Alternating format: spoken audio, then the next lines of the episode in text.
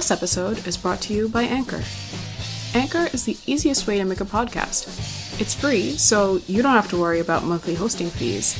It has built in creation tools that allow you to record and edit your podcast right from your phone or computer. Or you can record and edit using your favorite audio recording software and upload it straight to Anchor. Anchor will also distribute your podcast so it can be heard on Spotify, Apple Podcasts, Google Podcasts, Castbox, Pocket. You can also make money from your podcast with no minimum listenership, and Anchor will even match you with advertisers as your audience grows. So if you're interested in starting your own podcast, Anchor is a pretty great place to start. Download the free Anchor app or go to anchor.fm to get started. That's A N C H O R dot FM to get started.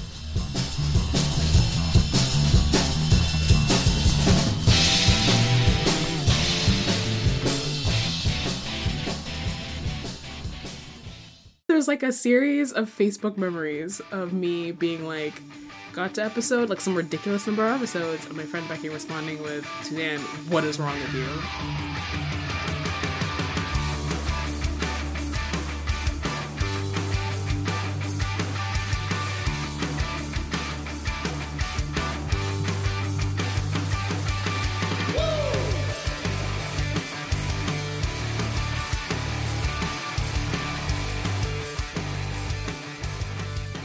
Hi, you're listening to Two Leaves in a Trench Coat.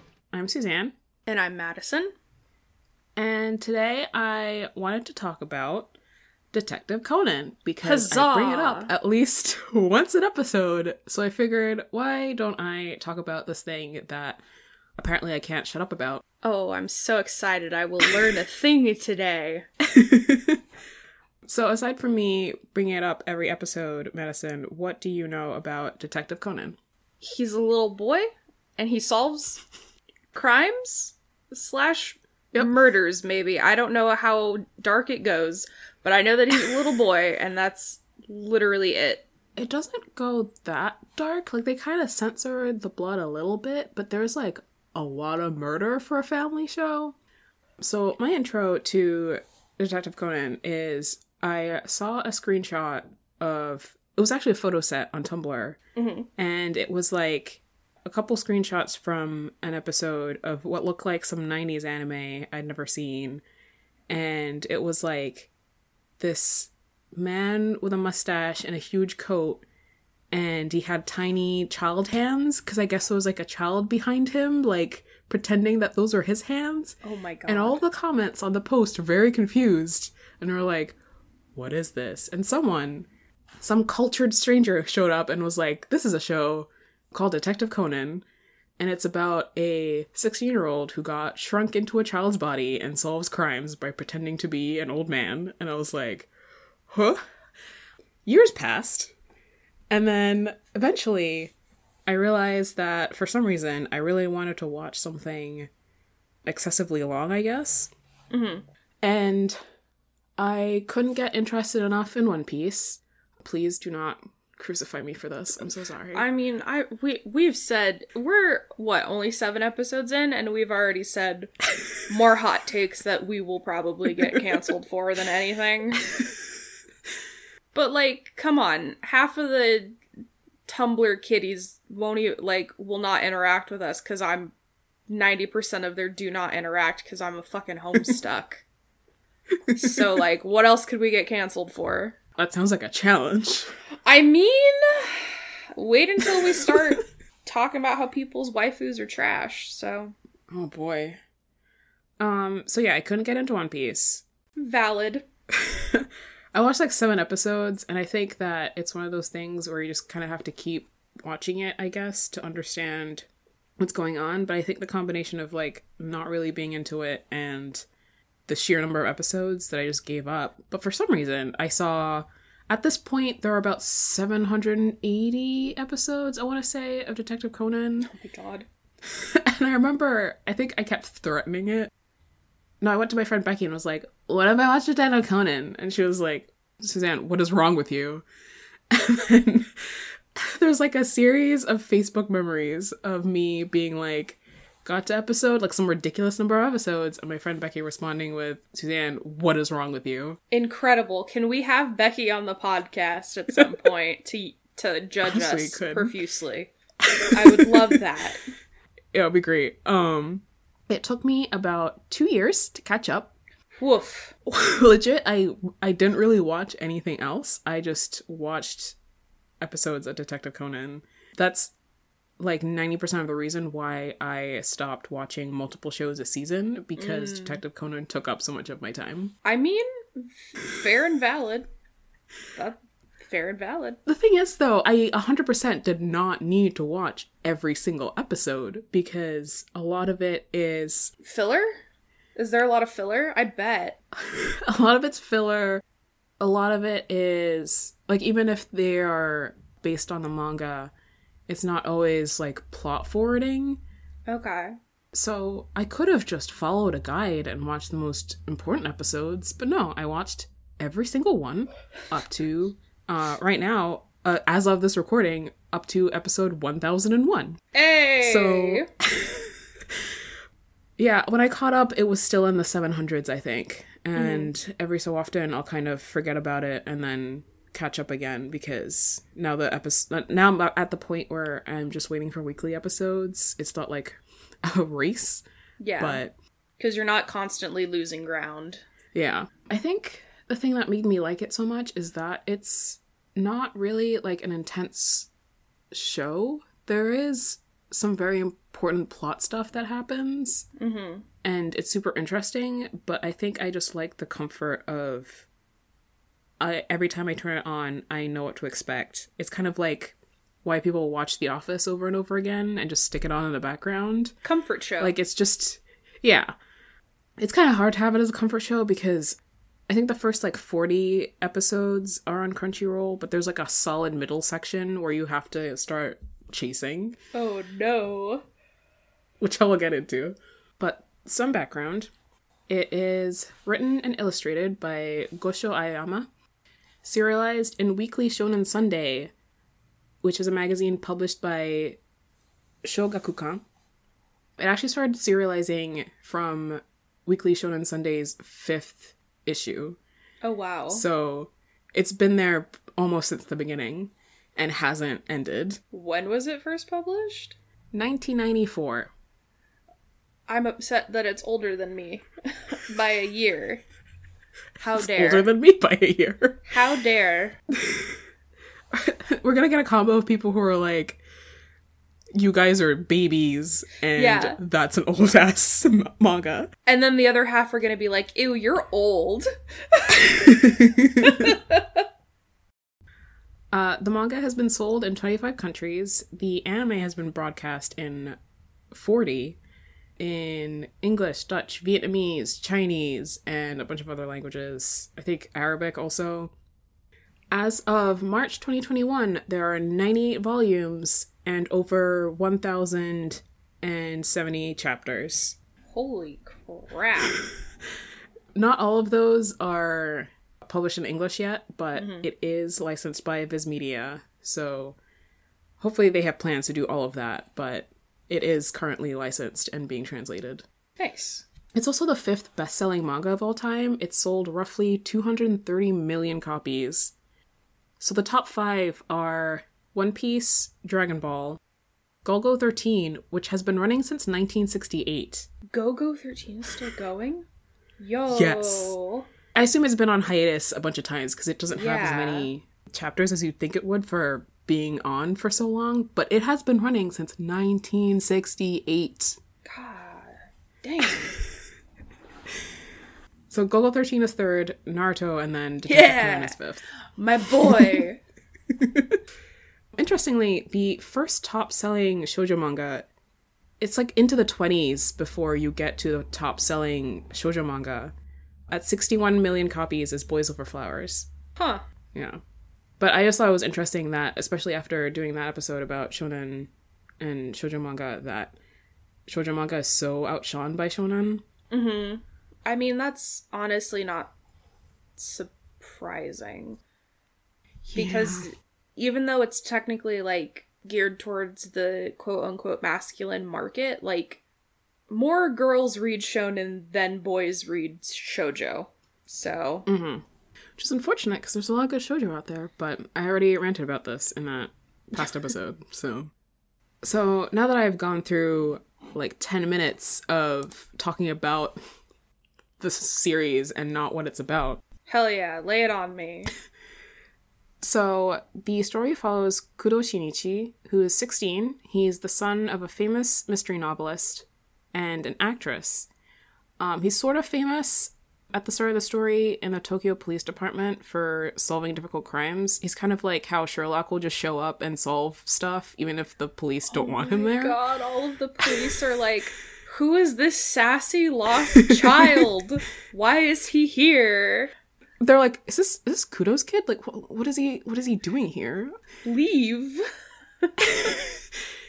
he is well known enough to end up in the paper after solving like especially important cases. So he's like sort of famous. Like his classmates know that he's the kid who, if they see a story in the news about some mystery or whatever, they'll know who Kudo is, and they know that like, oh, he's he's the guy that they mention in this. Mm-hmm. But the story starts one day. He's on a date with his childhood sweetheart, Mori Ran, and he spots two shady men in trench coats. And because he is morbidly curious and doesn't know what's good for him, he's like, Ran, hold on a second. I'll be right back. He doesn't come back. I mean, mood. Relatable content. he gets caught. They try to poison him because he stumbles across them doing something very illegal. And they're like, You weren't here. So they poison him and leave him to die. But instead of dying, he wakes up as his 10 year old self. Oh my god, he technically qualifies as a magical girl. Because he has a transformation. He does actually occasionally transform back into his teenage self, but it's like, it's through. Like, occasionally they'll figure out a way to, like, temporarily put him in his teenage body. Um, and it's very, like. it's like a special event when it happens. Oh my god, you heard it here, folks. Detective Conan, Magical Boy. So basically, his neighbor is a professor, Professor Hakase, who is an inventor, and he pretty much like stumbles over to Professor Hakase's house and is like, "You gotta help me out, man." And by the time he gets there, Rana's like, "Where the heck is Shinichi? He's been gone for hours. He hasn't texted me." I mean, I guess it's the '90s. I don't know if they have cell phones, but like, he she can't find him He anywhere. He hasn't messaged me on my pager. So she shows up at Professor Hakase's house because she knows that Shinichi um, is friends with him. And at this point, Shinichi is a little boy and doesn't want Ran to know that this has happened because he's supposed to be dead. So she shows up and is like, Who is this child? And Shinichi looks at the bookshelf in Professor Hakase's office and sees a book by Edoga- Edogawa Rampo Yeah! Arthur Conan Doyle. and he says his name is Edogawa Conan. Oh my god. You told me this. Was it. Did we talk about this on the Junji Ito episode? Yeah. Mm-hmm. Oh my god. Incredible. That's just, that's such a good name to wait. Such a good way to name a character for a mystery Yeah. series. God. I feel like it's emblematic of the series of merging tradition with, I guess, progress a little bit. Progress slash outside influence? Yeah, like east and west a little bit. Mm-hmm. Uh, Professor Hakase is pretty much like, I can't take care of a kid. you take care of him, Ran. No, that's. Oh, this I'm I'm gonna get into the problems with the series and blatant sexism. but- Hell yeah. Yeah, so pretty much she takes him in as I think Hakase's nephew, and it is very convenient because Ran's father is Mori Kogoro, who is a detective who um isn't making much money at the time because he's not great at his job as a detective. And weirdly, when Conan shows up, he suddenly starts solving a lot of cases. Magical boy. So pretty much the show is very episodic. You like I said, you definitely do not need to watch every single episode to get the whole story. Mm-hmm. But I think the mystery format works very well as a weekly show. Oh yeah, absolutely. Yeah, most episodes are like crime happens, Conan is there for some reason, like stumbles across it or whatever. They they make fun of it in some episodes. They're like, how come whenever there's a murder, Conan is always there? Again, I deposit the theory. Magical boy.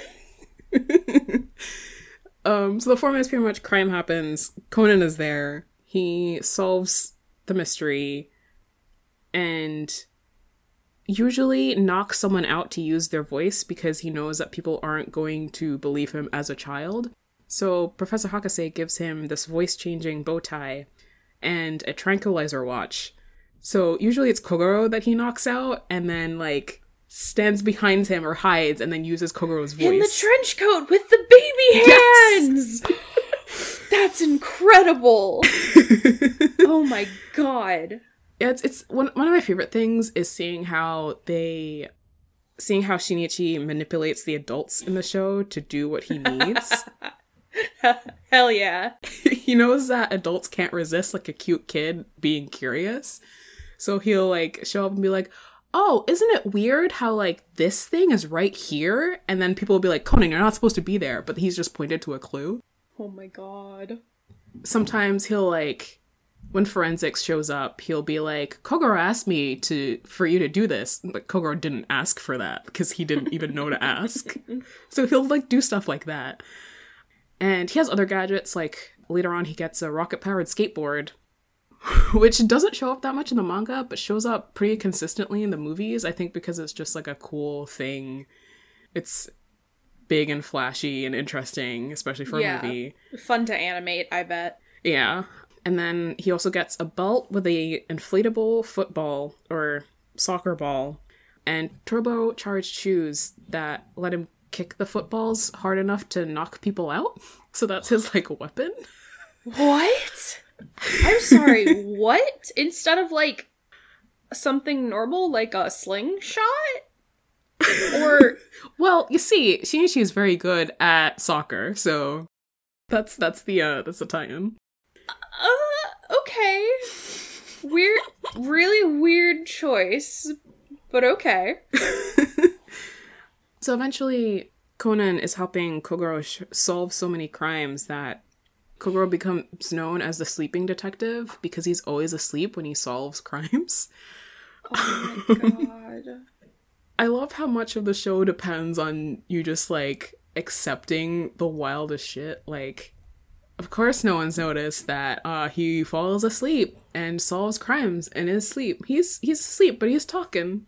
This is this is legit. Oh my god. I just I love that everyone assumes he's just fucking sleepwalking. like what? Incredible. God, I love anime. It's very good.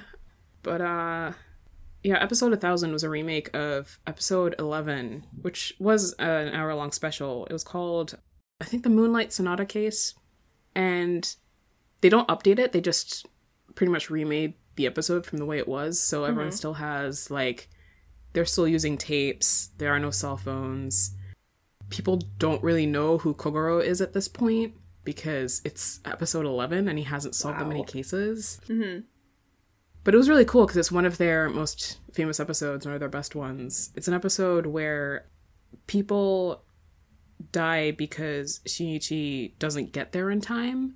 So it's an episode where he isn't 100% perfect and doesn't he doesn't get what's going on straight away and I think that he's fallible in that episode and that makes him a very interesting character. Oh yeah, I dig that. Uh, There's there's not often where you see like the main character be fallible in a way that like affects other people to that degree. Mhm. Like in shonen specifically, it's like, oh, their current weaknesses they they are literally underpowered. Like Yeah. phys- physically or magic p- or like with magic powers or freaking you're doing the spiky hair Goku thing. Like they just they don't have enough physical power to do a thing. It's not so much the fault is their own on the fact that they didn't get there in time or they didn't know what was going on or they they couldn't do anything to stop it. Mm-hmm.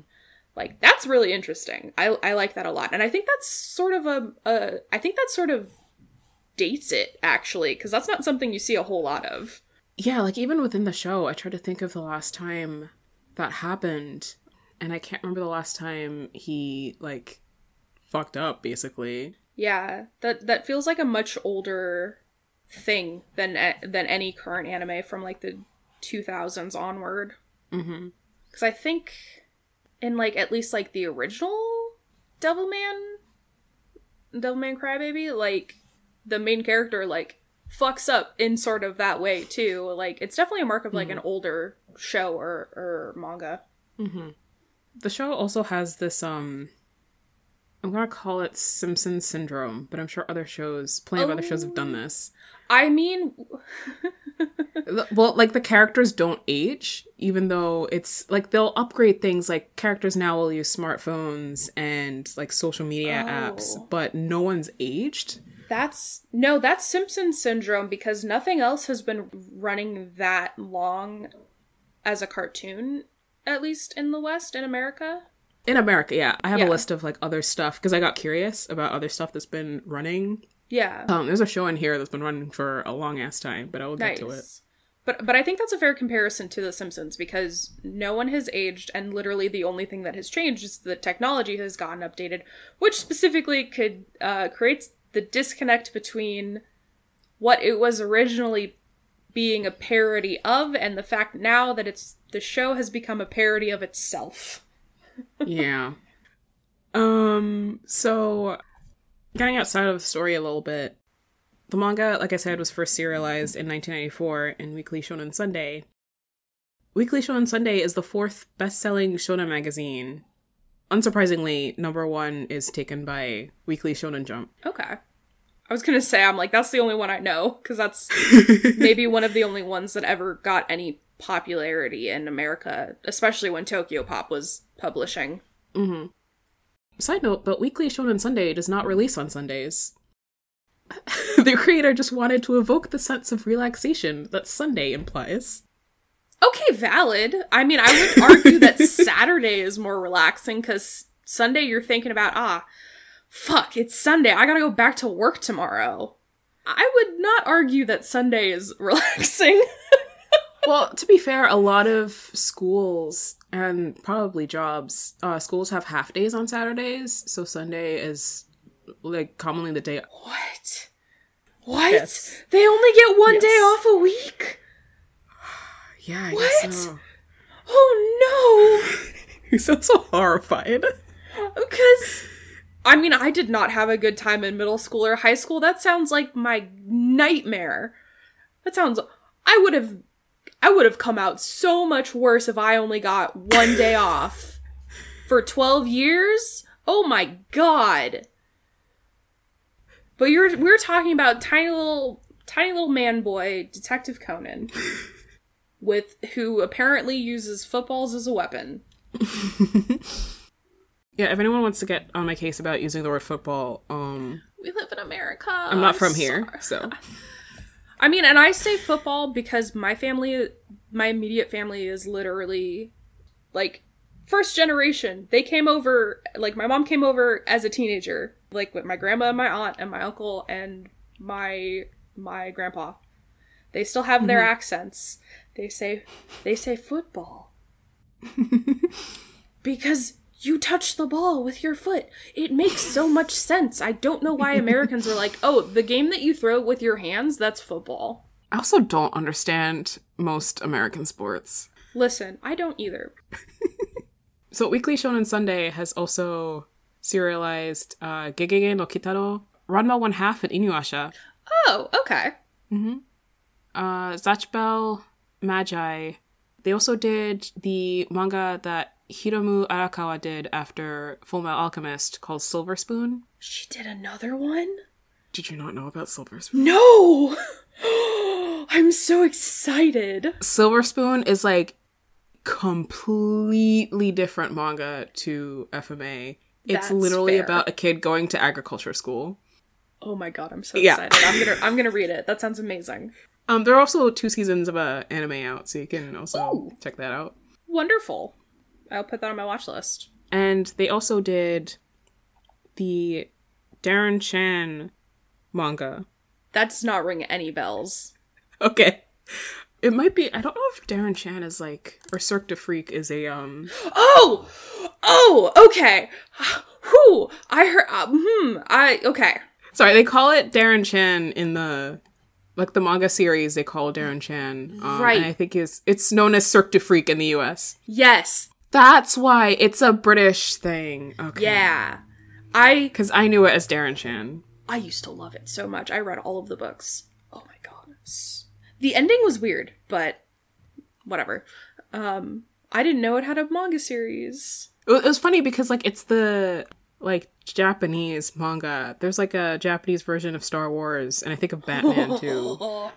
Yeah, we definitely have to talk about. I think we brought this up before, but we have to do an episode about Japanese manga versions of Yeah. Western IPs. Yeah. Um, a little history on the manga. Uh, Detective Conan was released at a time when mystery manga was becoming especially popular after the success of Kindaichi Case Files, which I don't know if you've heard of. That sound like I gotta say it sounds vaguely familiar. Mhm. And I don't know if that's because like I was super interested in all kinds of like mystery media at some point. But I I don't think I've ever seen it or read it, but I it feels like I've heard it. It's also been licensed in English, so that's probably why it's vaguely familiar. Okay. But Aoyama cites Arsène Lupin, Sherlock Holmes, and Akira Kurosawa's samurai films as inspiration. Ooh, yeah.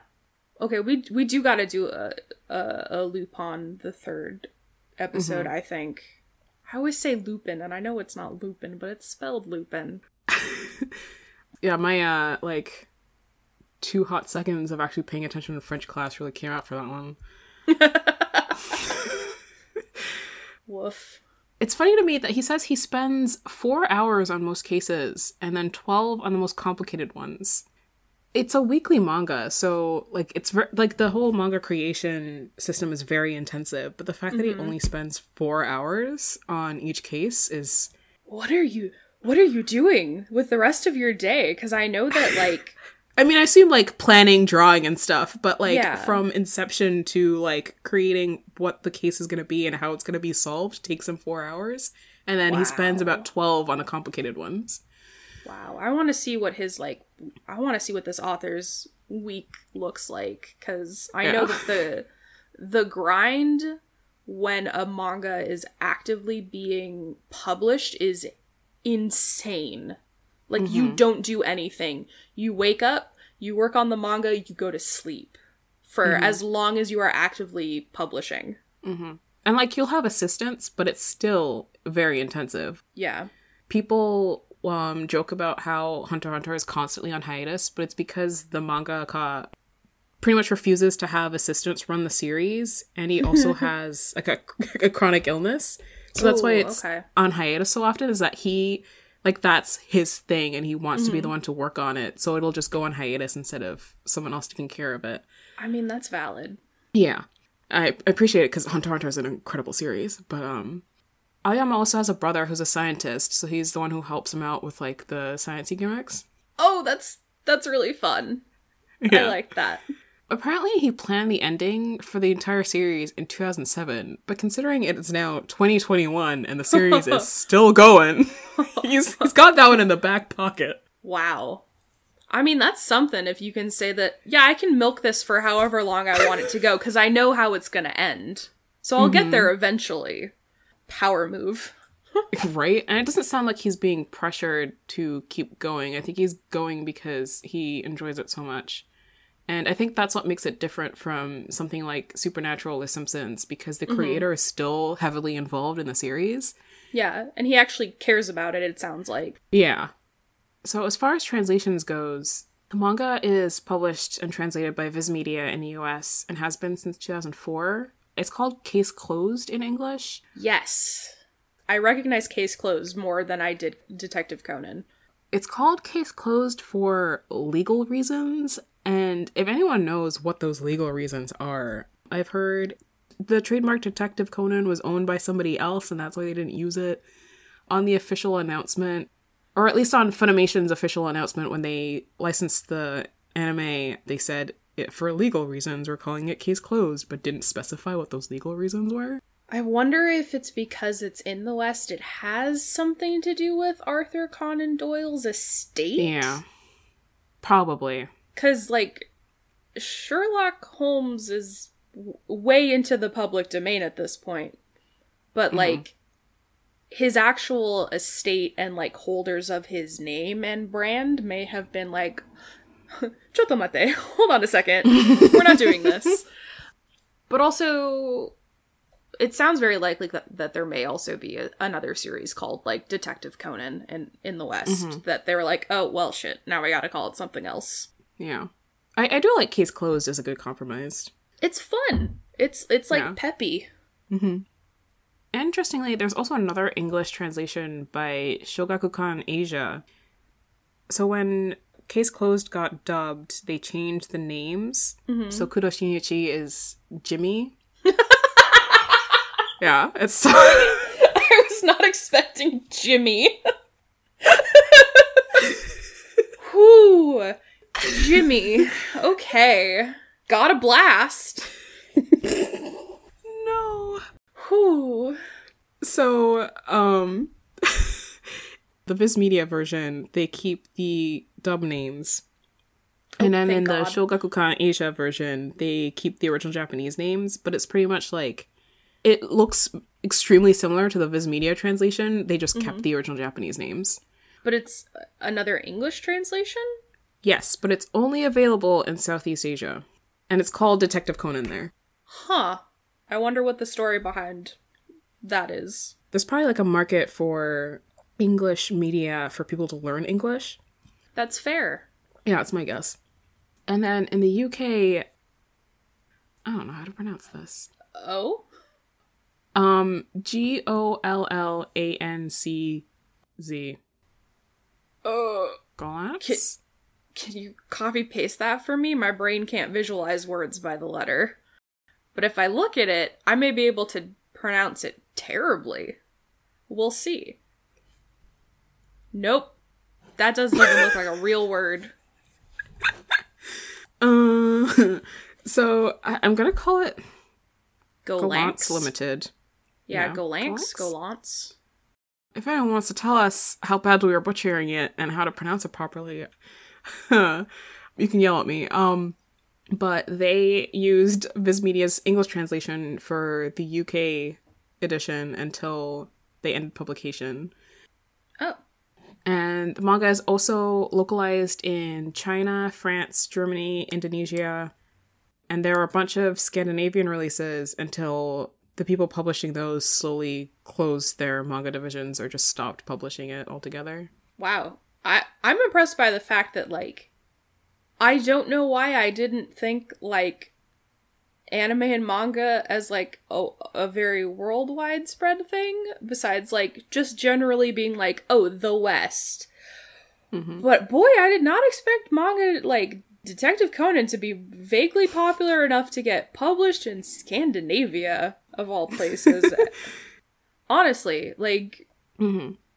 I don't think I can say I've ever met like a Scandinavian like anime fan. So that's fascinating. Yeah, there's like a whole worldwide interest in manga and anime. I think there are places that kind of, I guess, get shafted. Like the US gets so much of the attention. Oh, of course we do because we're You're huge and you have a lot of money. Um, and then once you get into like Ireland and the UK, there's still some there. And I think popularity is growing, especially with more manga ending up on Netflix or more anime ending up on Netflix. I mean, apparently famed famed gamer YouTuber Sean McLoughlin, aka Jacksepticeye, has watched all of Naruto at this point in this the year of our Lord 2021. so I can definitely say that yes. And there are fans in Eastern Europe, obviously, in mm-hmm. Asia, and in Africa that I think have it the worst because it's a very ignored market. God. I remember seeing tweets because I follow a lot of Kenyans, mostly so I can put my Swahili to use because it's very rusty. I mean, that's valid. If you don't practice a second language, it's it starts going away a little bit. Mm-hmm. But I remember seeing a tweet from someone in Kenya who was like, I would willingly pay like a monthly sub fee or something to get digital manga. But they just they can't because there's no no way to legally access it there. Yeah, that's valid. I'm sure they're in different countries in like Latin America too. That's still an issue. Like I know Mexico has it like the easiest because like Sailor Moon was super big in the 90s. Mm-hmm. And of course Dragon Ball Z. But I think other countries in Latin America probably have the sort of same struggle as as Africans who just want to watch anime and read manga. And there's like a huge Spanish language fan base that I think gets very ignored. Oh, absolutely. Of course they do. Because why do they care about the brown people's money when they can just milk America for all it's worth? Like, I mean, God. also valid. Like, that's fine. But mm-hmm. Pay attention to your POC fans in smaller countries because they will literally. We're begging to give you money. Please remember that there are fans in non white Western countries. Thank you. So moving on to the anime, the anime started airing in January of 1996. At this point, like I mentioned earlier, it's over a thousand episodes long, Whew. but it's only the 16th longest running anime. Really? Yes. So the top three longest running, all of these are still going. You might recognize number one, which is Sazae-san. That sounds familiar. Yeah, uh, we talked about it on the um. The big three, I feel like? Yes, yes. Yeah. because it still is like in the top of like every week when it airs it shoots straight to the top of the ranking That's list insane. it's at over 7000 episodes now it's been airing since 1969 nice. Sorry, I have the humor of a 14 year old boy. honestly when i wrote that down i was like nice um, Nice. It's the funny sex number. Uh, I can't not say it. It's ingrained into my brain. What's number two? so the second longest running anime um, is nintama rantaro Th- these next two aren't going to be recognizable probably in the Okay. west so nintama rantaro has over 2200 episodes it's been airing since 1993 hmm. but it's one of those short shows so it's only 10 minutes each it's a children's show Okay. and then number three is ojarumaru 1800 episodes another short show 10 minutes each airing since 1998 Wow. for comparison, The Simpsons has almost 700 episodes and has been airing since 1989.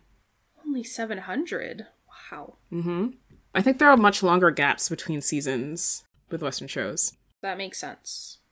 But it's still not the longest running animated TV show in the world. The longest running animated TV show has been airing since 1959, since Germany had a West Germany. Holy It has over 22,000 episodes.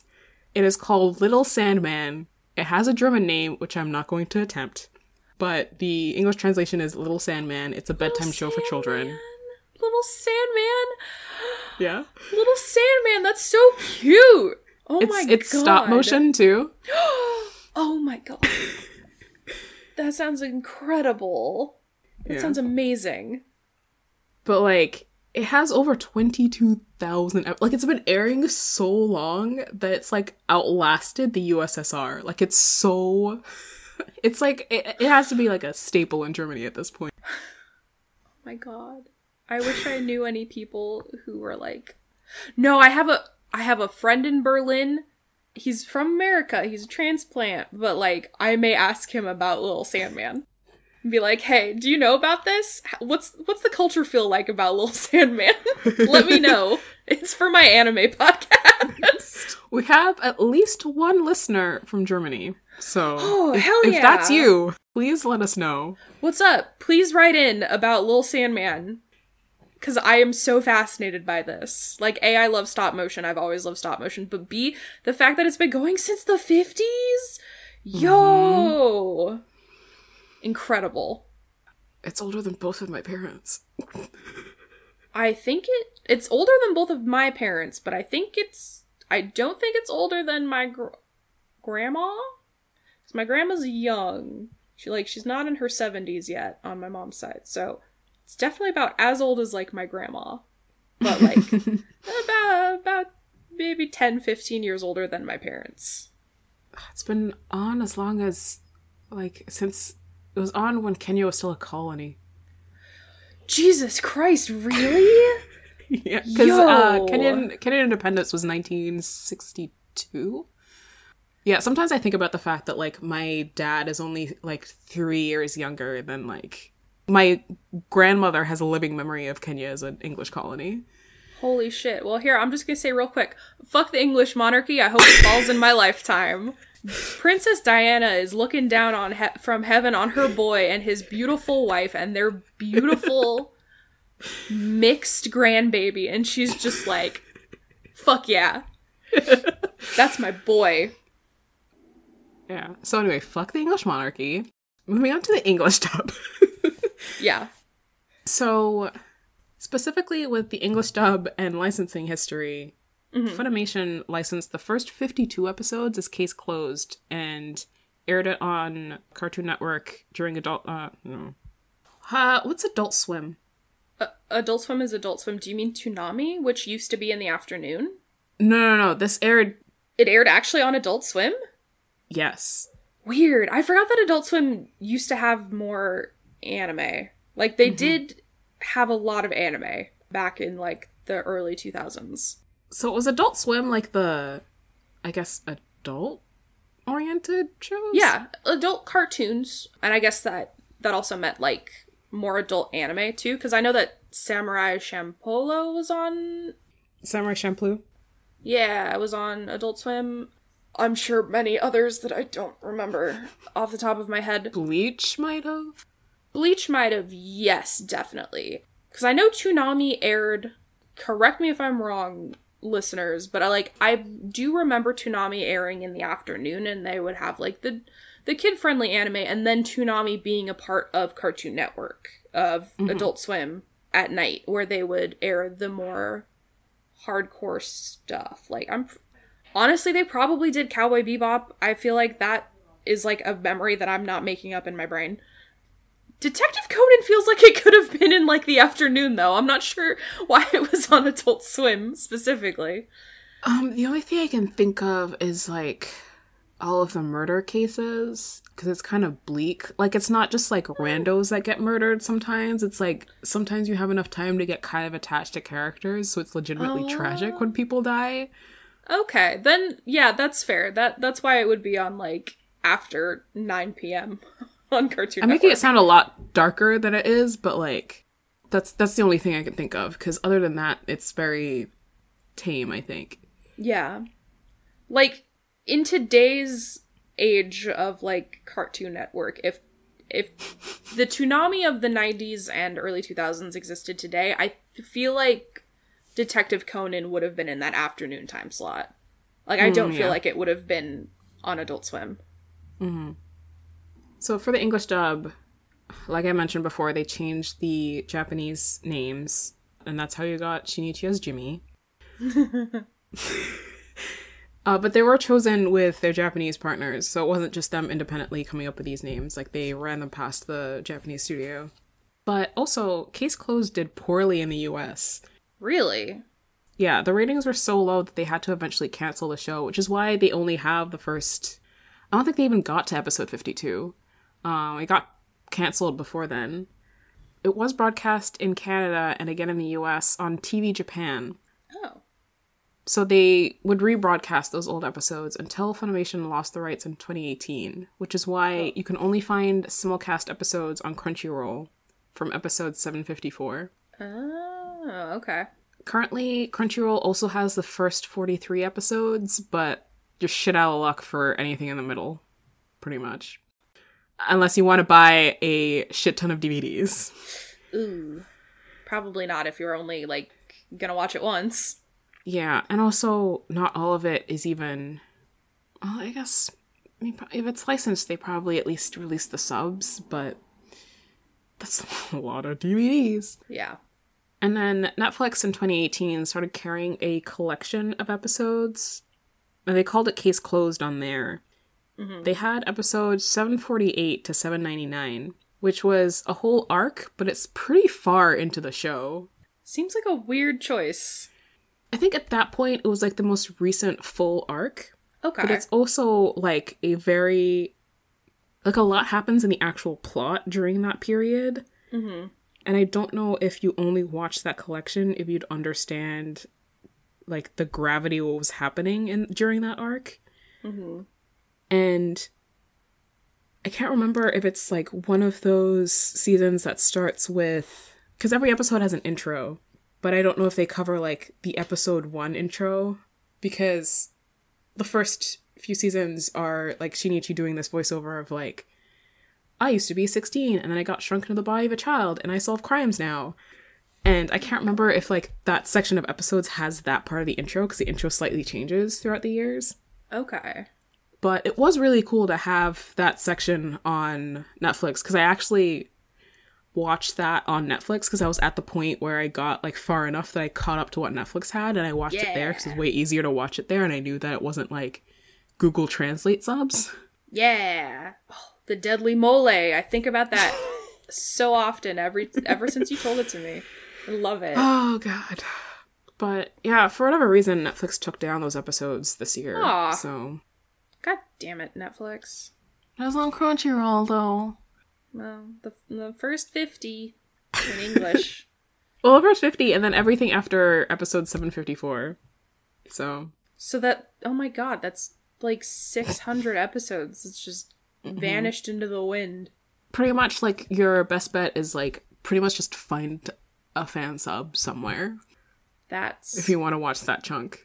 That's crazy. That sucks. We need to like ho- honestly media needs to be preserved better and like kept in one place better. Well, the thing is that like obviously Japan has a record of all of these. Yeah. But the English translation is just not there. Um, fans have filled in the gap, but even Yeah. In there, there are some episodes that just never got fan subbed either. So Damn. That sucks. Yeah. Detective Conan also has a ton of spin offs and movies. Currently, there are 23 feature films, and they are consistently one of the highest grossing films every year in Japan. Yo. That's cool. It's like every year a Detective Conan movie comes out, and every year it does exceptionally well because everyone goes to see it. That's awesome. Yeah. There are 11 OVAs. Wow. if you don't know what an OVA is, it's essentially like a direct to video, usually standard episode length, um, but that can vary. Usually bundle bundled with the weekly magazine or with the manga release as bonus material. But they also don't have the same negative connotation as Western direct to video. Because, like, if a movie comes out here and it's like direct to video, it's like, oh, so it's shitty, I can skip it. Yeah. But with OVAs, they often have the production value of movies. Mm-hmm. So there's a lot more money there to make them. There's not as much pressure on them because you're making a limited number of episodes, but they can also vary. You can either have like one OVA for a show or hundreds. Like the longest OVA is Legend of the Galactic Heroes, which had over 100 episodes and it was an OVA. Wow. Yeah, like the whole show could be an OVA because I know that. So Hellsing has two series. It has the original, like 2003, 2004 anime, which doesn't follow the the manga completely, and then in like 2011 or 12, they did like a nine part OVA that follows the manga 100% to a T. And that mm-hmm. whole series is called an OVA. So it, it- it's an interesting thing. We should talk about like what OVAs are. Mm-hmm. And there are ONA, o- ONAs now, but that's original net animation, but it's stuff that like aired originally on the web. More and more, it's Oh, like okay. Netflix originals are ONAs.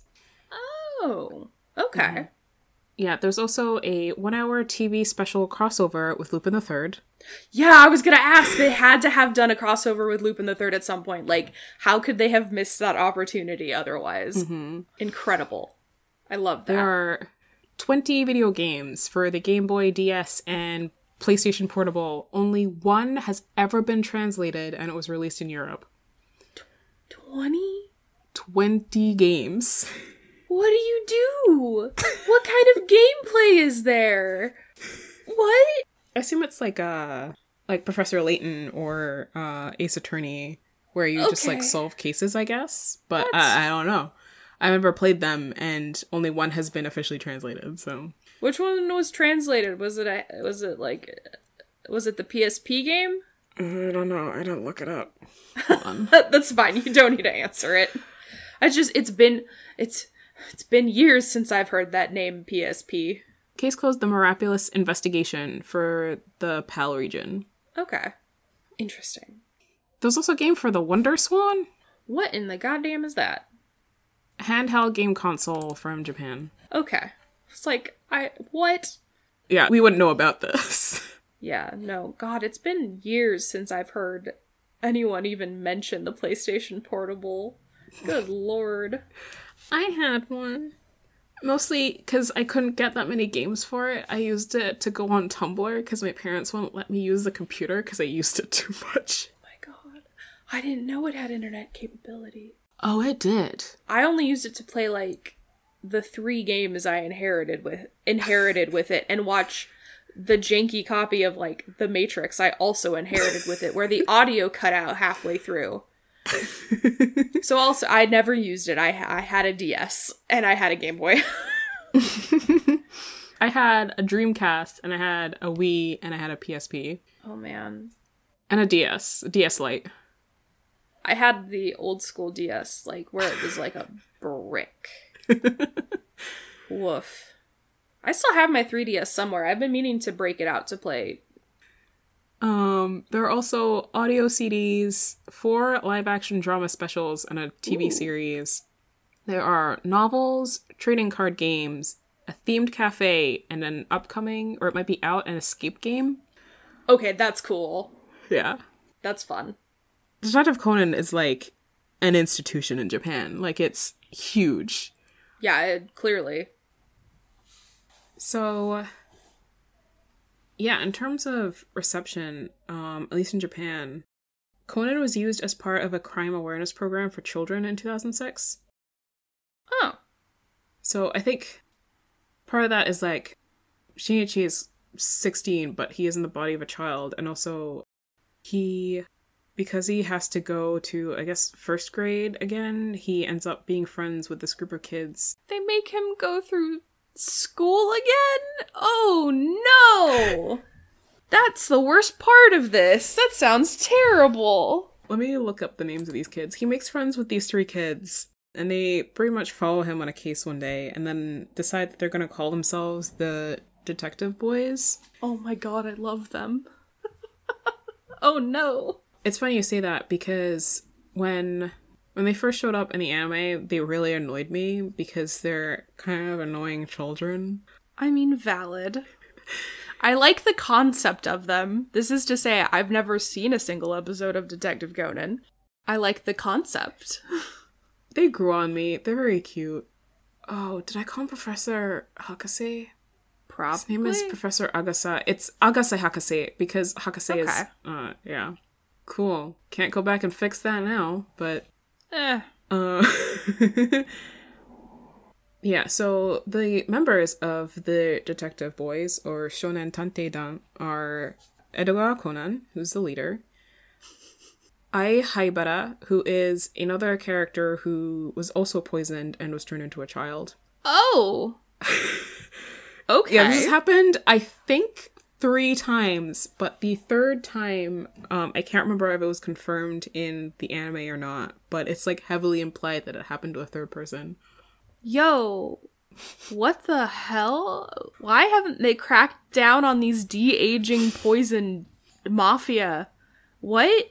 Um, well, they're a secret organization. So Of course.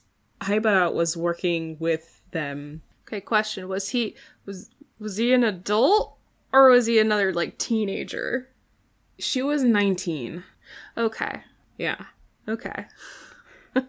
And then uh Mitsuhiko Tsuburaya, who's one of like the actual children. Ayumi Yoshida, who's the other girl in the group, and Genta Kojima. Ayumi is kind of like the girl smurf.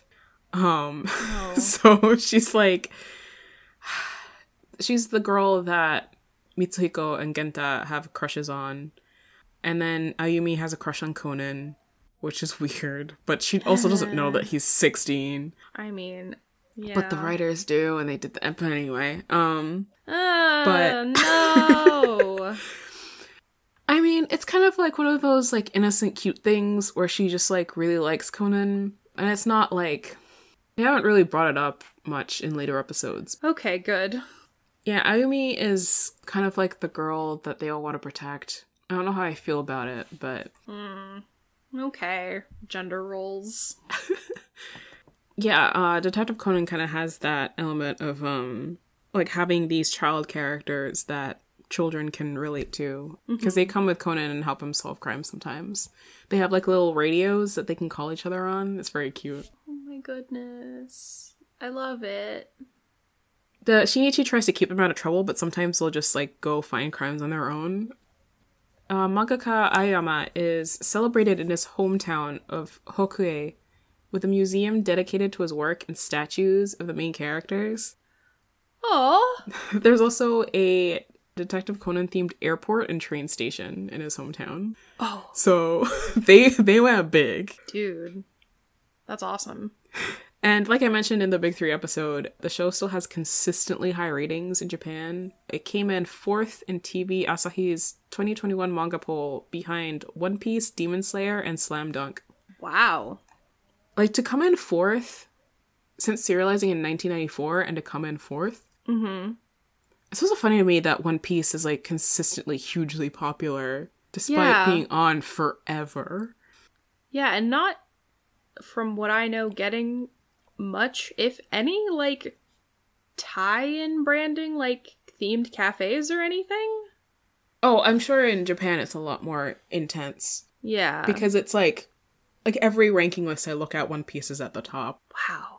But yeah, One Piece I think is also. I feel like we should probably have given it uh, a better shake in that episode. I stand by what I said.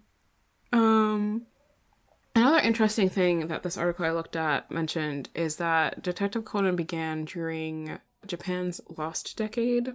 So the Lost Decade is a period of steep economic decline after the 80s tech boom. So in the 80s Japan was like pumping out tech like nobody else was. Yeah. Freaked out the Western world so much that we elected Reagan and Margaret Thatcher in the UK. So um, this is this is a Reagan hate podcast. Listen, listen, I'll tell you right now, if you like or respect any presidents of America, this is not the podcast for you because I can and will piss on Reagan's grave one day, and that's a threat.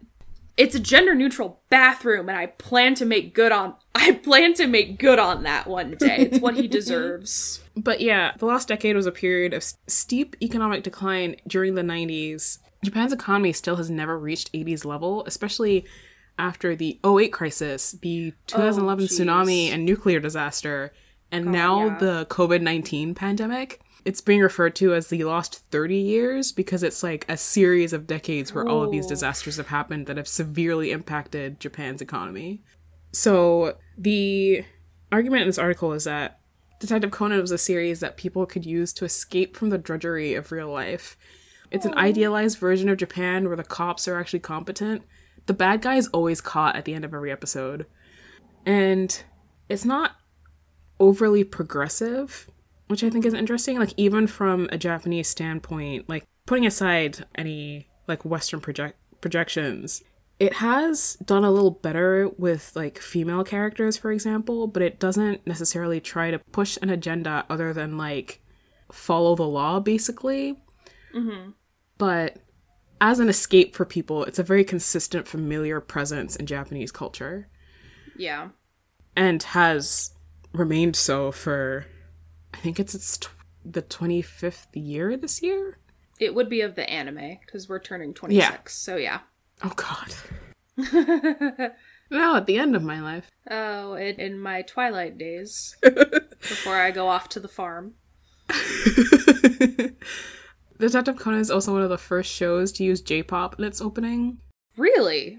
Yes. So anime music used to be like a whole other genre, um, separate from J-pop. And we will have to do like a, a series of episodes about anime music and J-pop and anime at some point because Yeah, we re- we really really do. Yes, anime themes are just it's like a lost art in western media because especially with adult oriented shows, there just aren't really theme songs anymore because they assume people will just skip them anyway. Yeah. But Japan still goes hard with the minute and a half opening and I love it. Yeah. But um yeah, anime music and J-pop used to be separate genres until the mid 90s, which is when Detective Conan started airing, and more anime during that time period started using J-pop as opening and ending themes. And now it's at the point where a lot of artists will use it as promo. So if you get a song in an anime, especially a popular one, you're guaranteed a top spot in the charts pretty much. Oh, that's cool.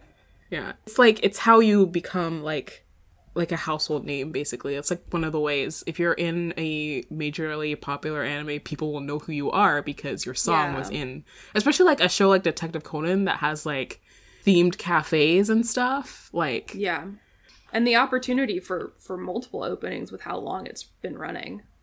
Mm-hmm. and there's some good ones in there. I love I love love love anime opening and endings. God. Yeah. As far as I guess cultural legacy and impact in the rest of the world, it's still pretty popular in China. I couldn't really find much on anything outside of that because all I could find is like the manga being serialized and then eventually dropped overseas. Mm-hmm. So not too good it seems. Yeah, if anything, it's probably like there are fans that deliberately follow it, but it's not like an institution like it is in Japan. Yeah. In the US, it's probably more familiar to anime fans and maybe some non anime fans as Case Closed. yeah. I definitely immediately recognized case closed and mm-hmm. honestly literally forgot that they were the same thing. Like I just thought case closed was another child detective anime. Like honestly. Another thought I had is that the sheer number of episodes might be a deterrent, but also, But One Piece. yeah, like One Piece is only maybe like 50 episodes behind Detective Conan, and I think it's because there wasn't a lapse in the dub. All of those Yeah. episodes have been licensed, subbed, dubbed. The manga has been consistently published and translated to English over the years. And I think the fact that the dub got dropped is why Detective Conan or Case Closed isn't as popular as it could be. yeah. So now, an hour and a half in, we're going to get into criticism. Woo! My favorite part. So I tried to be as. People complain about Western fans trying to project Western politics onto Japanese media, which is entirely true. That's valid. We do. Yes. and I'm not going to pretend that my own Western bias is not going to color these criticisms. Valid. But specifically, I've been following more like Japanese activists on Twitter and seeing what they're mm-hmm. saying. So, like, I'm not going to pretend I'm an authority on like Japanese politics. Oh, we please do not ever think we are. One of my major criticisms of Detective Conan is how women are treated in it, because even from Japanese women in Japan and Japanese feminists, there is a huge problem with sexism in Japan. It was only recently that female employees who worked in offices weren't required to wear high heels in the office. Like, it was a requirement to wear heels. There's also an expectation that you stop working once you get pregnant or get married. Mm-hmm. And you become a housewife. I know that Yeah. much. There's also recent controversy about a policy in a school that allowed teachers to like inspect female students um, in their gym uniforms. It was very extremely controversial even over there, but like the fact that that was even an issue, I think speaks to a huge problem with women's rights in Japan. Not even getting into trans rights. Oh, There's also no. a recent story of a trans man who tried to report his assault to the police and just wasn't like they just wouldn't take his statement. cool. yeah. So like I think one thing is that on one hand, there are people who try to project Western politics onto Japan, which is a huge problem. You can't do that. It's a different culture. Yeah. But also, I think there are people who think that, like, there aren't social justice issues, as if trans queer people don't exist in Japan, as if women don't have issues. As if POC don't exist in Japan. Non Japanese POC.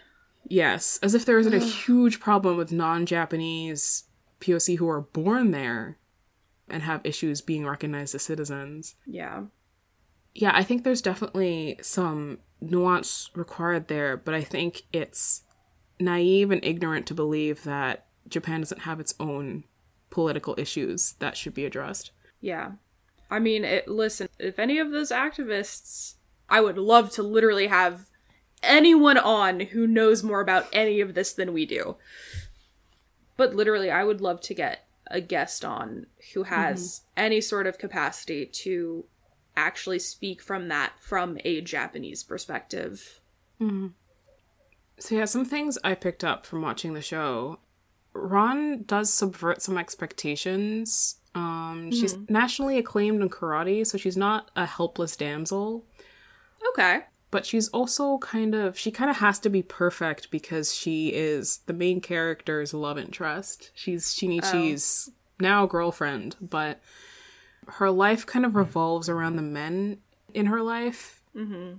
So her father Kogoro is like a grown ass man, but she's the one who cleans the house and cooks these meals. If she doesn't cook, he doesn't eat. Like he'll go out, he doesn't cook. I mean, from like housewife culture in Japan, that that what I know of, like that tracks. Yeah. Like she kind of has to be like the perfect housewife and she can't complain even when Shinichi essentially leaves her on red when like to be fair, he's he has to pretend to be dead, but also like she puts up with so much. Like Shinichi can't tell her what's going on, but she's kind of like not allowed to complain about any of this. And I feel like it would be entirely valid if she was like, fuck you, man. You need to tell me something or we're done. But she never does that. And I think like because she has to be this perfect idealized girl, she can't really do that. Damn. But that's also just my perspective. Mm-hmm. By contrast, her friend Sonoko is this loud, unapologetic flirt. She's like loud and annoying and rich, but oh, like. Oh boy. but like she's a very fun character and my perspective is that she's allowed to be this way because she's not the main character like she doesn't have the pressure to be this idealized japanese woman. She's not the role model of mm-hmm. the show. Yeah. and i just think it's interesting that like other women in the series have eventually been able to be flawed complicated characters and Ran hasn't. Not to say that she's a bad character because i really like her as a character but i just think it's interesting that she kind of has to symbolize and be this role model of a perfect Japanese girl. Mm-hmm. She's not allowed to have imperfections like the other side characters are. Yeah. There's also a newer character, Masumi Sera, who appears in episode 646. She's interesting. She is also a fighter, like Ran, and she also kind of has some detective skills. But I think it's interesting that she's like not on the same level as Shinichi. But it's not that mm-hmm. there are other characters who aren't as smart or as shrewd as him. Like another character who's kind of like Shinichi's counterpart from Kyoto is Hattori Heiji. And he and Shinichi are on the same level in terms of being able to solve even the most confusing, weird crimes. Mm-hmm. But Sera, despite being incredibly smart and talented, is never allowed to be that smart. She's very well liked, at least according to reader polls, but I just think it's interesting that she's like there are at least there's Hattori Heiji and there's another character, Kaito Kid, who is this guy who shows up to steal stuff from rich people. So my favorite character. But like he also is like another character who is on Shinichi and Hattori's level, but there's no like female counterpart, which I think is interesting. And it might just be me projecting, but I just think it's interesting. I mean, in this case, I don't feel like it's projecting because it is written by a, a man, correct? Uh-huh. Yeah, I feel like that's just that unfortunately tends to be a thing regardless of culture. Mm-hmm. is that you can have well done female characters, but like the focus still isn't on them or their story. Mm-hmm. Even if they are like technically a like a secondary or tertiary main character. Mm-hmm. Like it's still never truly about them. I feel. Yeah. And I feel like that's something that trans transcends culture a little bit in media more than anything. And then they'll like occasionally say stuff like the culprit for this case can't be a woman because women don't have the strength to do such and such. I'm just kind of like, Hmm, okay, Okay. That's a little dated. I, I was willing to give it kind of a pass in older episodes, but like there was one recently, like last year or this year recently, where that was a plot point. Cool. Okay. Do you not realize that female bodybuilders exist? But like they're so rare and men are just naturally strong, so like as someone who was raised female, there is no greater strength like the amount of times I've lifted things out of spite because they'll just look Yeah. past me and be like, "I need a man to lift this." So I'm like, my whole like five eight self appears from the ground and is just like, "Hold the fuck up." Have you seen that meme where it's like teacher in elementary school, okay, we need all the boys to carry these chairs because they're heavy. Me, a tiny 10 year old girl, holding eight chairs on each arm because fuck you. That was me! and seen- you! no, it's funny because I've also seen that meme, but it's like me before I realized I was trans doing that. or like Yeah. me as a trans boy before I realized I was a trans boy. Oof. Yeah. Which is very God. Truly. Uh yeah, eventually we're gonna do like a whole episode on gender, um, because there are interesting depictions of trans characters in Japanese media. Yes. Another point I have of criticism is that it's a family show in Japan, so it doesn't really push boundaries. hmm Over its 25 years of airing, most characters are Japanese. There's maybe like, you can pretty much play Where's Waldo with like black characters. Oof, can I count them on one hand? Yes. Um, Ooh, okay. I can't remember, like, sometimes there are foreigners, like white foreigners, uh, who speak Japanese badly. Uh, well, you know what? I can't get mad at that stereotype because legitimately it's true 90% of the time. It's it's just funny to me how they portray non-Japanese characters who speak Japanese because they always speak Japanese in a way that like non-Japanese speakers don't. Like I have heard mangled Japanese and it doesn't sound like that to me.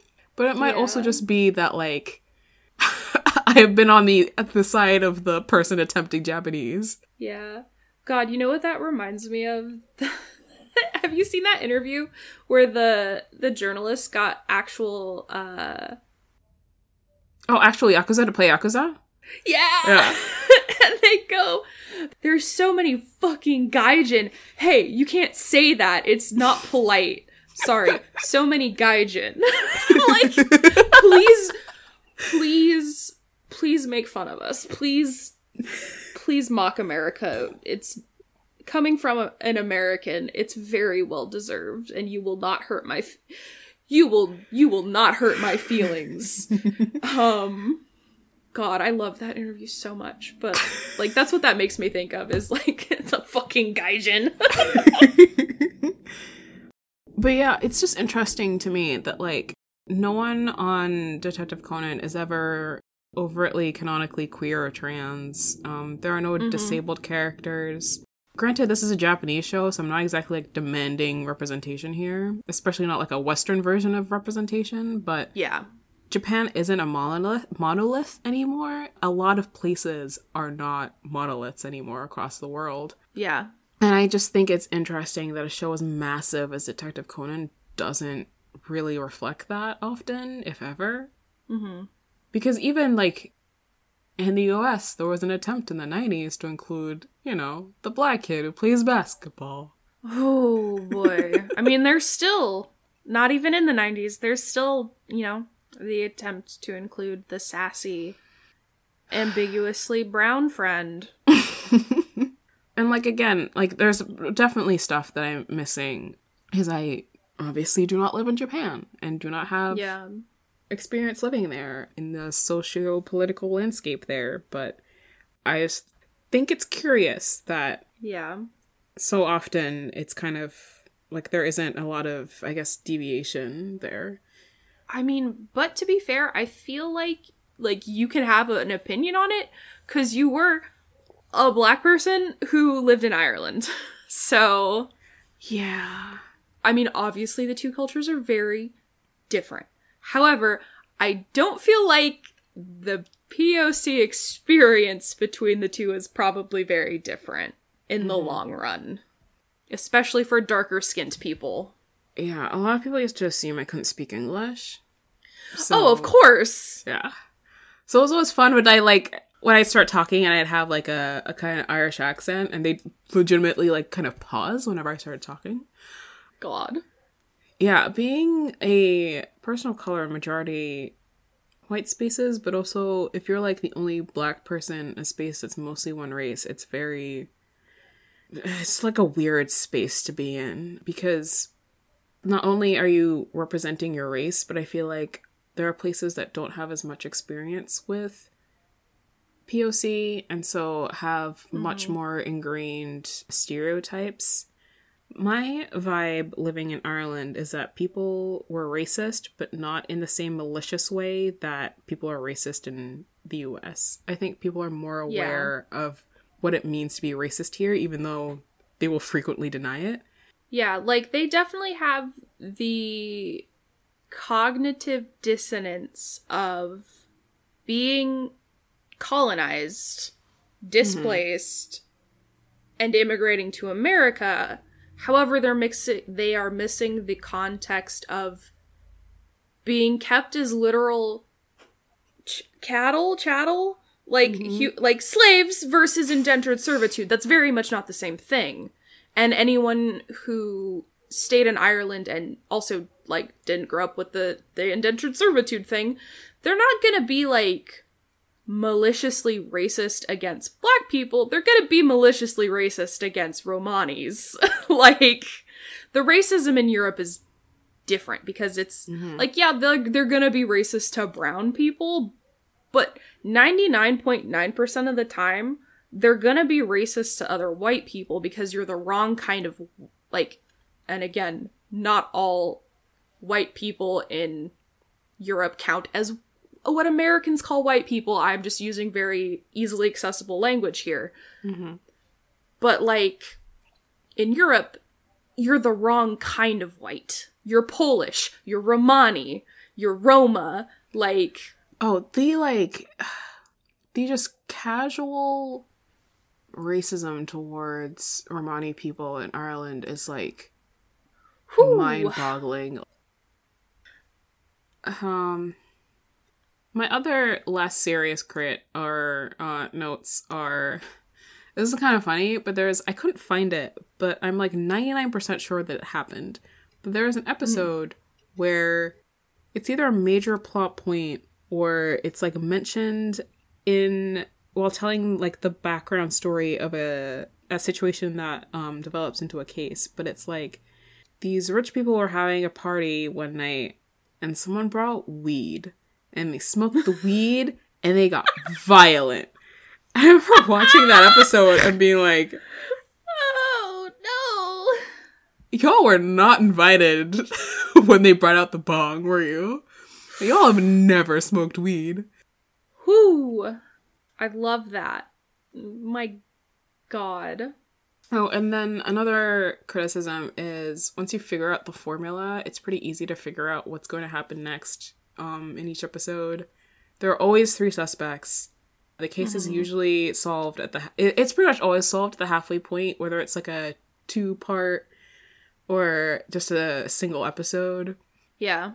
It kind of feels like they've done every case imaginable at this point, so there are some duds, but like with so many episodes, I don't really expect every episode to be To be a good one? yes. One of my least favorite ones recently was one involving two brothers who sing a cappella for some reason in an armadillo. Me describing it makes as much sense as it does in the episode. I don't know how other people felt about it, but I Cool. was not a fan. Still watched it though, because while I'm in the trash, I might as well get comfortable. Make yourself comfy. Oh yeah, and as I said earlier, I kind of low key don't like the detective boys, but I mean, kid characters are usually never done well. Like actual kid characters, not not a teenager in the body of a 10-year-old. but like actual child characters are always a toss up if they're if they're done well or not. And usually unfortunately they are not. And that goes for all media. I'm not just talking about anime. That goes for all media. yeah, I feel like it's a bad sign when like kid characters show up and you're like, God, I hope this is like a fluke for just this episode and they don't show up again. Ooh, Which is how I felt about the detective boys. They've kind of grown on me. There was a recent episode that was actually pretty good where the kids end up at like a nursing home for these very rich women who like take a mm-hmm. liking to the kids and like want them to visit. Oh, So they like each take a kid to like hang out with for the day. Yeah, it's it's yeah, it's kind of funny. It, it's funny because like these they like don't really want to be there, but they can't really say no because they don't want to be mean.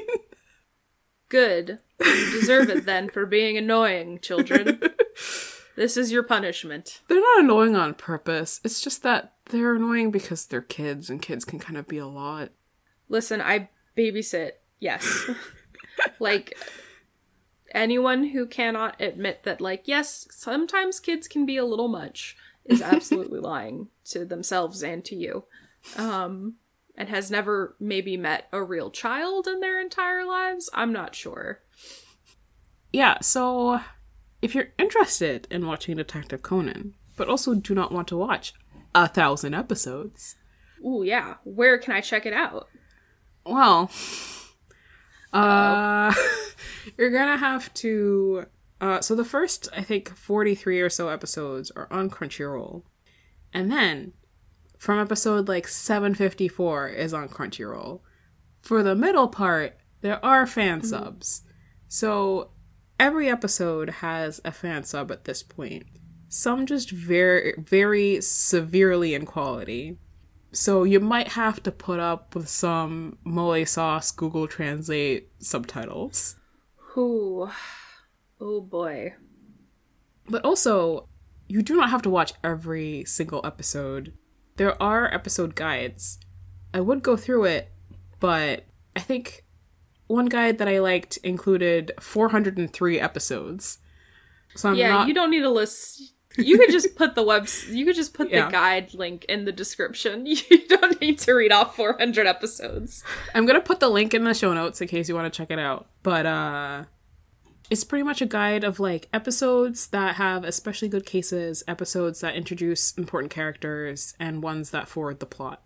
So that's a good guide if you want to get kind of like the meat of the show. If you want to go back and watch episodes you skipped over or missed or whatever, you can definitely do that. But it's also not the kind of show where you have to watch every single episode. Which is good, because there's a thousand and one of them. Yeah, unless you have lost your mind at some point like me and apparently want to watch all of those, um you're perfectly welcome to do that, but uh you don't have to. But I think it's definitely worth watching, especially apparently the dub is very good. I didn't get the chance to check it out. I, I never checked it out partially because I'm unfortunately a sub snob. Yeah. Um I mean, I used to be, but yeah, no, it's funny because I'm watching the Sailor Moon dub now and I don't hate it. yeah, but listen, you're watching the good one. Like Yeah, you're watching the Viz one, which is good. I grew up on the DIC one, which was not good. Which cut chunks of the show out, yeah. Who? Nos- yeah, nostalgic, but I wouldn't call it good. It's also a show that, surprisingly, even after a thousand episodes, I don't f- wish I could get those hours back, which is more than I can say for some shows I've watched. Yep. Absolutely. Um, so I know we've been recording way longer than we ever had before because we kept going on several tangents this episode that I'm sure 99% of them will be cut from the episode. I'm so sorry.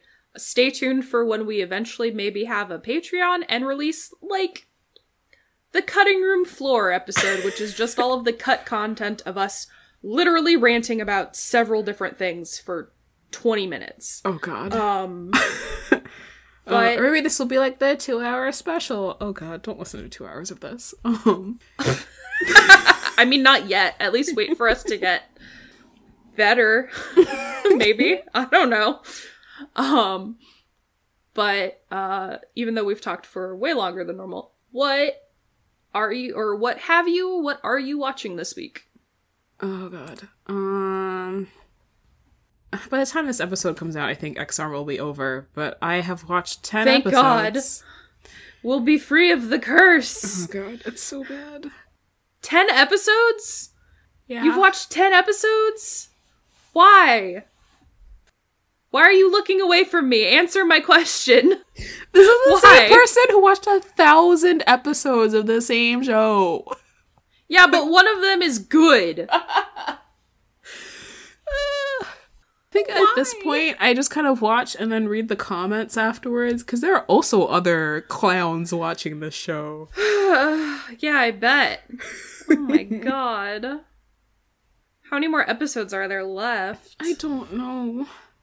Hopefully, Oh, it's like a it's like a one cour, so there are only like twelve to thirteen episodes. If it's two cour, it goes up to like 24, 26 episodes. I don't fucking know what I'm gonna do. No. We don't need that many. No one needs that many. no one is asking for that many. Absolutely no one is asking for over 12 episodes of this show.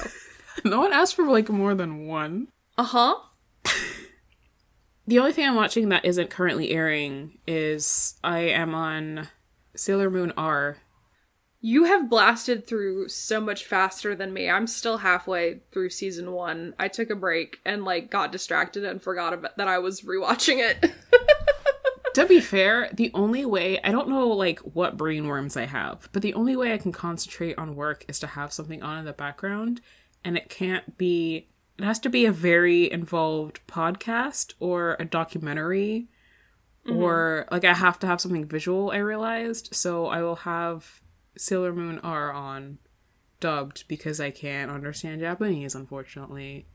yeah, I mean that's that's valid. It is great background noise because it is so formulaic no matter what mm-hmm. season. Yeah. So Like I don't think I could sit down and watch it, but having it on just like in the background, yeah. yeah. Especially like through the first season. Yeah, the first season's rough. That's somewhere else. Yeah. Also season 2 of Cells at Work finished airing just a couple weeks ago, so it's not going to be on Netflix for a while if it is. That's fine. And I think the second season is like the end of the story um because the original manga isn't that long to begin with and the story kind of like Cells at Work Black is intended to be a continuation. They're entirely different characters and like a different body, but that's kind of like the continuation of the Cells at Work universe, I guess. Okay. Yeah, I'm definitely gonna check that out after I finish the the first version. But um been thinking about doing a rewatch of like Hellsing, Black Butler, or, or Ouran High School Host Club, or even Death Note, honestly.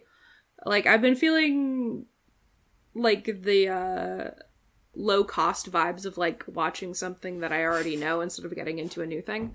So I, I may do a rewatch of like one of those because they're all short enough. Yeah, I wanna I wanna rewatch Death Note. There's like a point where I get to Death Note where I just kind of stop watching. oh, what um, point is it? Because I bet you it's probably the same as mine. is it like after L dies? Because yeah, that's when I don't care anymore. Well, yeah, that especially, but like that whole chunk where is that when L gives up the Death Note? There's like whatever someone in some company gets the Death Note, and it's the most dry, boring shit ever. I don't remember that. Yeah, that's your brain all. saving you from remembering the driest arc in all of Death Note. Wow. Okay. Yeah, I straight up don't remember that. It, it like ties into how whatever his name is, Delete Boy, um, getting the Death Note. Delete boy? The guy who Near? no No. The guy who like Who? gives his Death Note to, who like worships Kira, and every time he writes someone in the Death Note, he says delete. I. Oh, okay. Now I remember. That took a second. I don't remember his name. Yeah, neither do I. Oh, but he's he's got like greasy hair. He's got like long greasy hair. He's nasty. Yeah, he's he's Okay, a I vaguely. He's he's I the guy who I think remember he kills himself and all the blood goes everywhere, and that's when the subs go He WTF. stabs him. He stabs himself with a pen or something. yeah, Like after he writes in the in the death note. Oh my god. Like literally everything after the L, like the proper like first arc of the story with L is just like floating around in my brain completely out of order apparently. yeah. No, legit. Like L dies, and then it's just kind of like snooze fest until the last episode.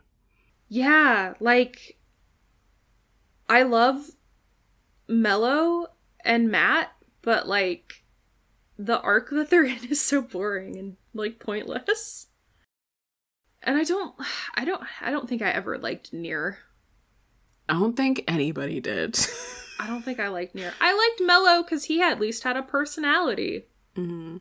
and a boyfriend. So, I mean, that's not canon, but like if you don't think Mello and Matt were boyfriends, then I don't know if we watched the same anime or read the same manga because they were clearly had a thing going on. I'm like still not over the foot washing part. With That was so weirdly intimate, and I don't like the most like homoerotic scene I've ever seen. like te- like 12 13 year old maddie did not know what to do with that visually it like in my brain i like why like logically now as an adult i know the comparisons were supposed to be like like a reversal of like Judas and Jesus or something. Like it had some religious significance, I guess. Unless the author and the artists are foot fetishists, then whatever. but I I still don't understand why it was a thing. yeah, yeah. It's honestly, even as like a light L shipper, or at least used to be, because I couldn't I couldn't say if I still actively like believe in that as a ship, but like like that was weird. That was just that was weird, right? Yeah, no, I feel like I remember watching that scene and expecting something to happen, and it didn't. It would have been it genuinely would have been less weird if they kissed. Yes. Truly. Truly. I feel. Um Like, I feel like it would have made sense if they did, even though it kind of wouldn't. oh it would have made sense. They had chemistry. They did. They had chemistry. Let's be real. Oh my god. We've recorded so long. Do you wanna do you wanna count us out with with the credits? Um, our Twitter is uh, two eebs in a trench. You can find us on Instagram at two eebs in a trench coat. You can email us at weebs in a trench coat at gmail.com. Our opening theme is RA by Whitney. And this week I'm going to play us out with the first opening of Detective Conan, Mune ga Doki Doki by the High Lows. Cute. And I'm Madison. I'm Suzanne. And good lord. Kiss the homies goodnight, but maybe don't wash the homies' feet. Especially if you're secretly each other's antagonistic foil. um, thanks so much for listening. Especially if it made it this far. Oh god, yeah. we'll see we'll see you next time.